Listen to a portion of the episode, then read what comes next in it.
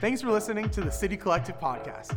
We hope that this message from Pastor Jason Charles and the City Collective team challenges and inspires you. Enjoy.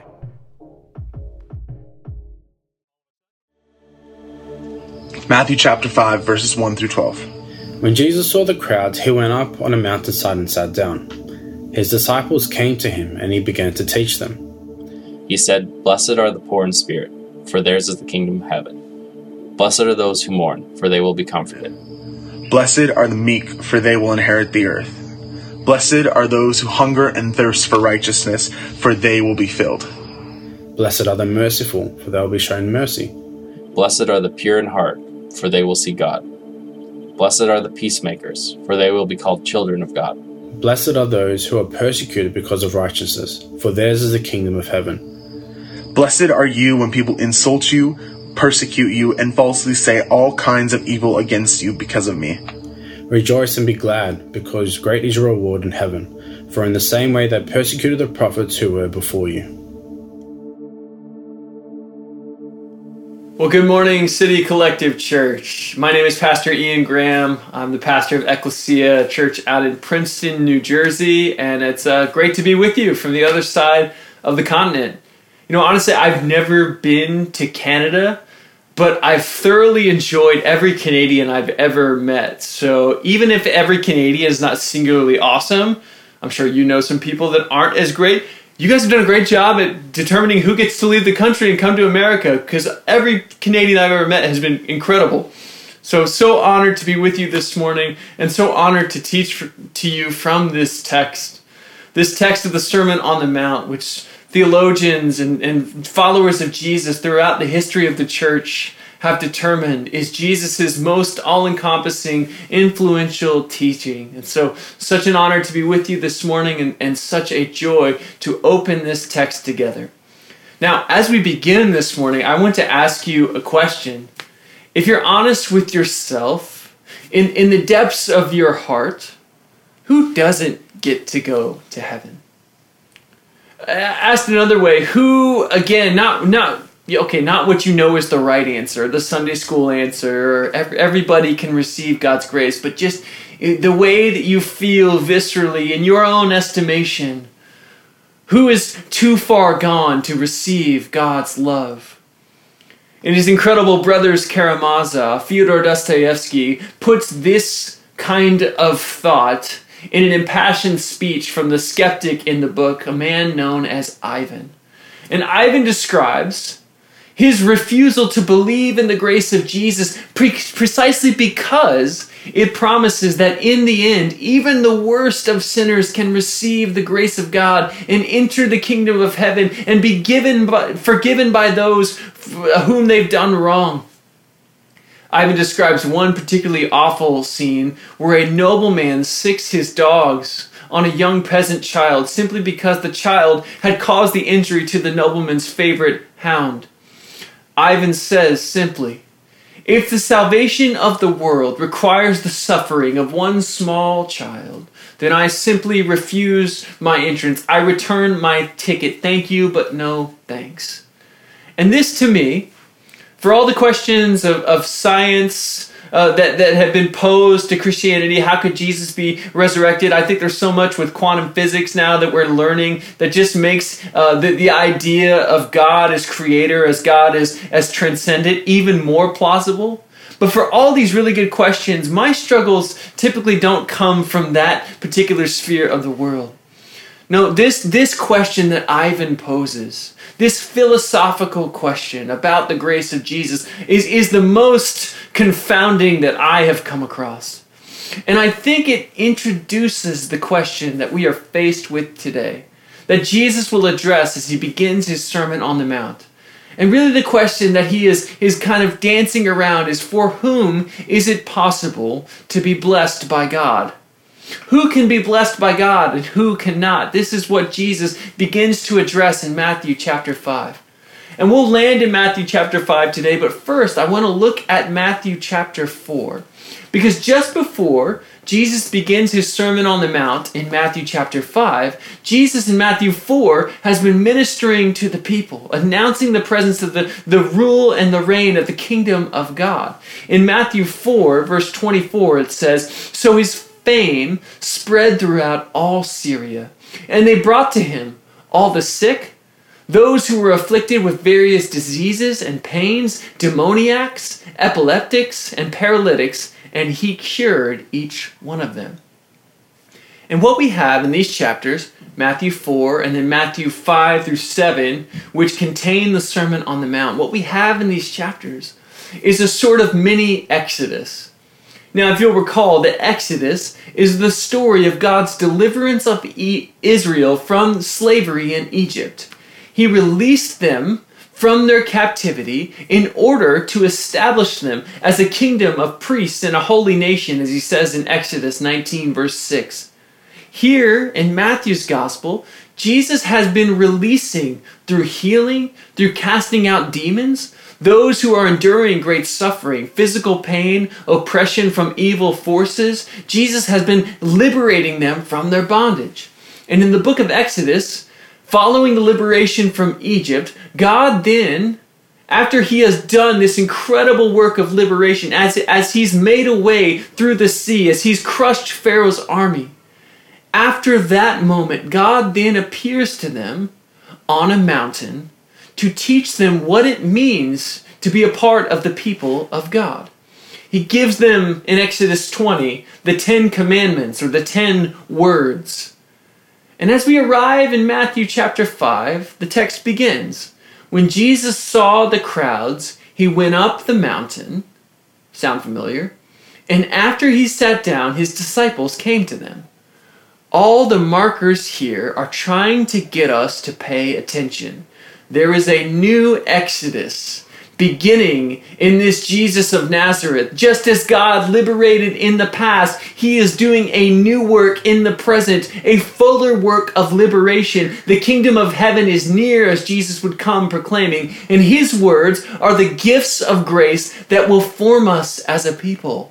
That will form us fully in the vision of Exodus, a kingdom of priests, a holy nation, and yet this time, as opposed to the scene in Exodus chapter 20. This time, God's countenance is not hidden by the torrent, the shroud of thunderclouds and smoke and lightning, but God is fully revealed in the face of this brown skinned man, this Jewish man, Jesus of Nazareth. And the text says in Matthew chapter 5 Then he began to speak, and he taught them, saying, Blessed are the poor in spirit, for theirs is the kingdom of heaven. Now, for some of you listening to me this morning, you grew up in church, you've heard this a million times, and it's so easy for us to fall victim to an overfamiliarity with this text. So, just what exactly is Jesus talking about, and how do we begin to recover the radical character of what Jesus is saying here? Well, I've, i want to first scan through some common misconceptions when it comes to making sense of this text. Because when Jesus teaches that blessed are the poor in spirit, for theirs is the kingdom of heaven, the record would have stopped. People would have turned their head like, Who's blessed? Are you sure? And the first mistake that we often make in reading this text is we try to spiritualize away the meaning of spiritual blessings. After all, Matthew does say the poor in spirit, perhaps he's not talking about actual poverty here. But in Luke's gospel, in a parallel teaching called the Sermon on the Plain, in Luke chapter 6, verse 20, Jesus simply leaves off the in spirit. And he says, with no qualifiers, blessed are the poor. Period. So the question that we have is we're left with this tension is Jesus talking about a physical poverty or a spiritual poverty? Well, the answer, as it is so often when it comes to the beauty of Jesus, who can hold so many things in tension, who invites us into mystery, the answer to the question whether it's spiritual or physical poverty is both. Now, this leads us to our next misconception as we try to apprehend this text. Jesus in Matthew 5, verses 3 through 11, will pronounce blessing on the poor in spirit, on those who mourn. He'll pronounce blessing on the meek, those who hunger and thirst for righteousness, the merciful, the pure in heart, the peacemakers, the persecuted, the reviled. And for some of us, we are achievers. We see a vision or a goal that we want to attain, and then we design the list of habits that will help us to achieve it. But we read these blessings of Jesus, these Beatitudes as they're commonly called, completely backward if we look at these as some sort of uh, kingdom checklist, as attributes of something to be attained. I mean, how exactly does someone will their way to being pure in heart? Are we to seek out poverty, persecution, and people saying all kinds of bad things about us? Is that what it means to walk in the way of Jesus? Or is there something else, something much more profound and something much more infused with grace going on here? Glenn Stassen, in his incredible book, Living the Sermon on the Mount, says of Jesus' words here The Sermon on the Mount is not first of all about what we should do, it is first of all about what God is already doing. It is about God's presence the breakthrough of God's kingdom in Jesus. It is about God's grace, God's loving deliverance from various kinds of bondage in vicious cycles that we get stuck in, and deliverance into community with God and others. The blessings pronounced in the Beatitudes are just that. They are blessings of grace, unmerited favor proclaimed upon those who in Jesus' day were decidedly not blessed. They are not about our checking the right boxes of performance or achieving certain levels of piety or poverty or spiritual discipline. They are completely centered around the person and the presence of Jesus. The point that Matthew is making is Jesus, where Jesus is, the rule and reign of God, which proclaims good news to the poor, liberation for the captives, healing for the brokenhearted, and sight for the blind, is present and moving. And where the rule of reign is, of Jesus are present, the last are first. The poor are honored and blessed. So, what exactly does Jesus mean here by poverty of spirit? Those who are oppressed and hard pressed for their daily bread. So when Jesus says, Blessed are the poor in spirit, he's not being vague or esoteric. He is saying that there is actual blessing at the intersection where our physical longing for daily bread and our spiritual longing for the grace of God meet. To paraphrase Frederick Buechner, we find blessing at the intersection where God's great gladness and our great hunger meet. We don't achieve poverty of spirit, we receive it. Just as we receive the rule and the reign of King Jesus. Our prayer is not, Lord, make me poor in spirit so that you may bless me. Our prayer, as Jesus will later teach the disciples in the Sermon on the Mount, is, Your kingdom come, your will be done. And we pray all of this to our loving Father, whose fundamental posture towards us is blessing. To become more poor in spirit is to cultivate a life with Jesus that receives grace, that receives forgiveness, and that receives his heart for the poor in our world. That extends our faith in trusting him with our resources, with our futures, and refuses, as we'll later see in the Sermon on the Mount, to adopt a posture of judgment and condemnation towards others. Jesus then goes on Blessed are those who mourn, for they will be comforted. Now, for many of us, we know that we don't need to go out looking for mourning. As, as, as vague as it may seem to be poor in spirit, to mourn is very real to us. The grief and the sadness of this world find us all. And perhaps for you this morning, you are mourning circumstances in your own personal life dreams that have this pandemic has deferred or ended altogether, the loss of a relationship, uh, the loss of a job, or even worse, a loved one.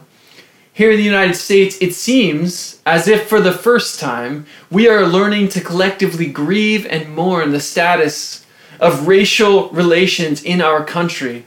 I'm not well versed in the history of race relations in Canada, but I assume you all are experiencing this moment in some similar ways to what we are experiencing here in the States. And Jesus offers this simple, unvarnished truth Blessed are those who mourn, for they will be comforted.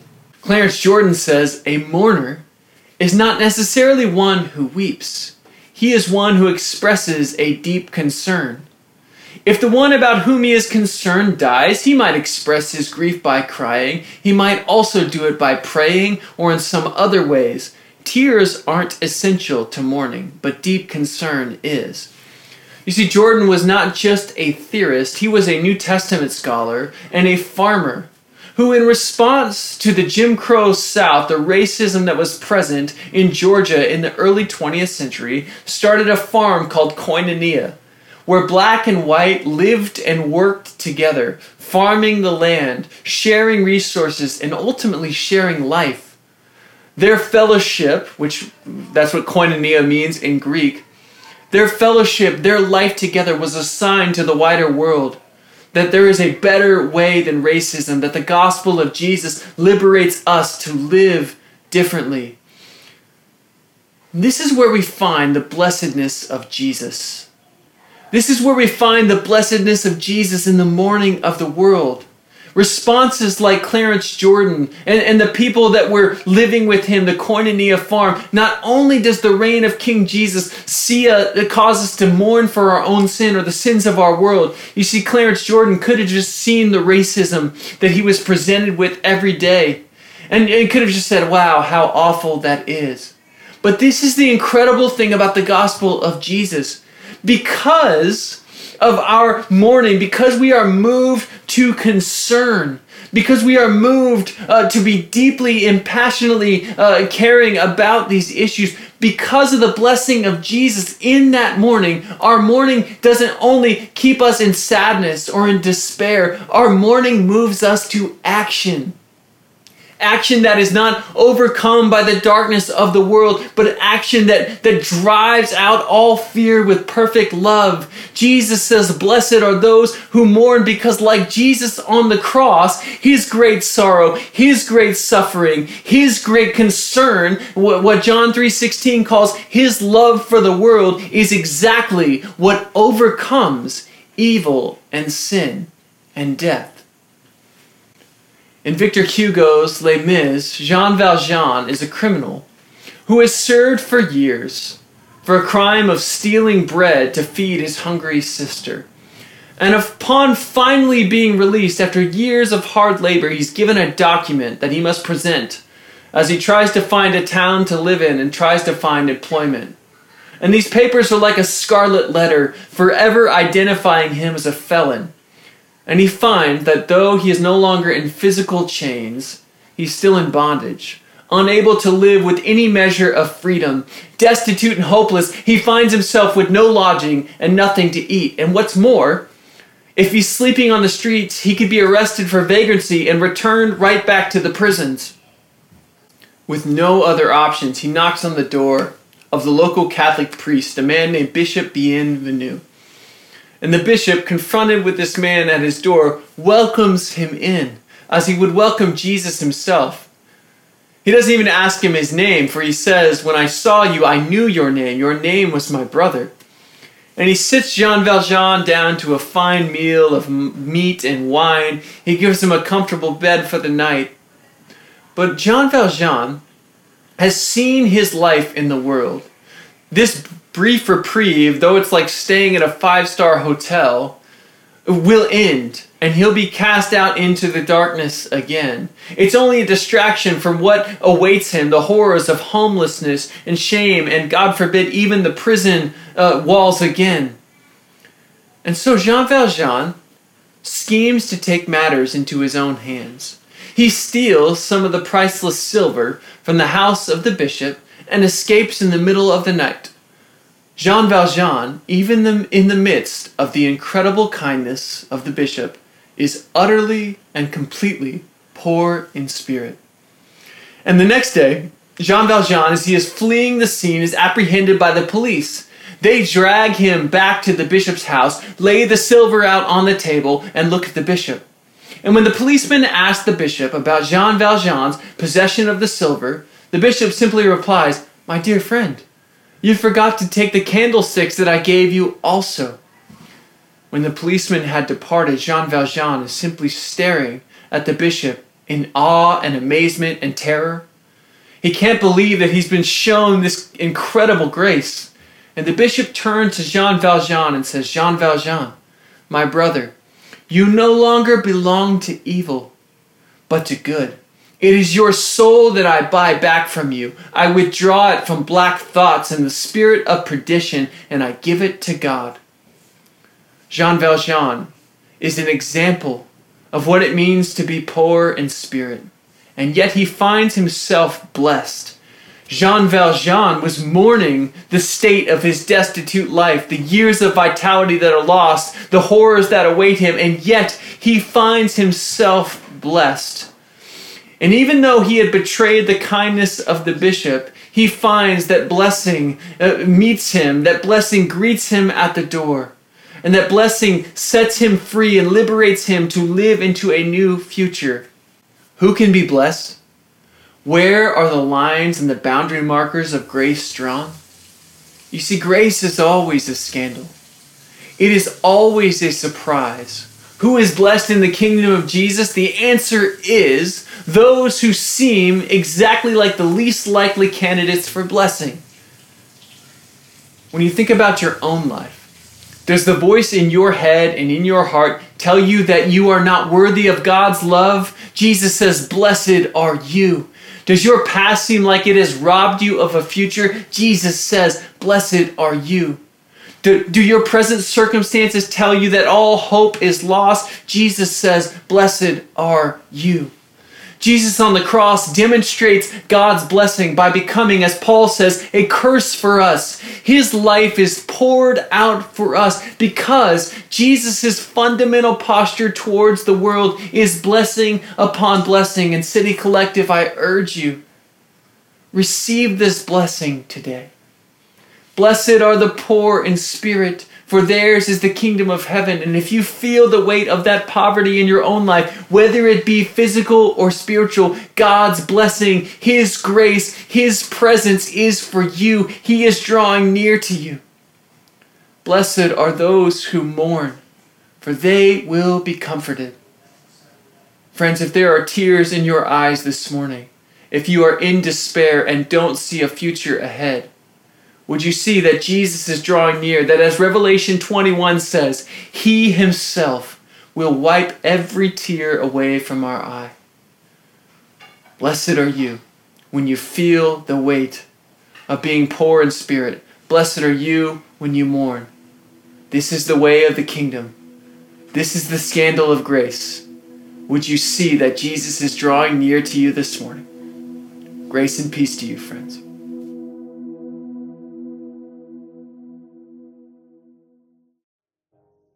Thanks for listening to the City Collective podcast. We hope you enjoyed that message. Please subscribe to stay up to date with every weekly message.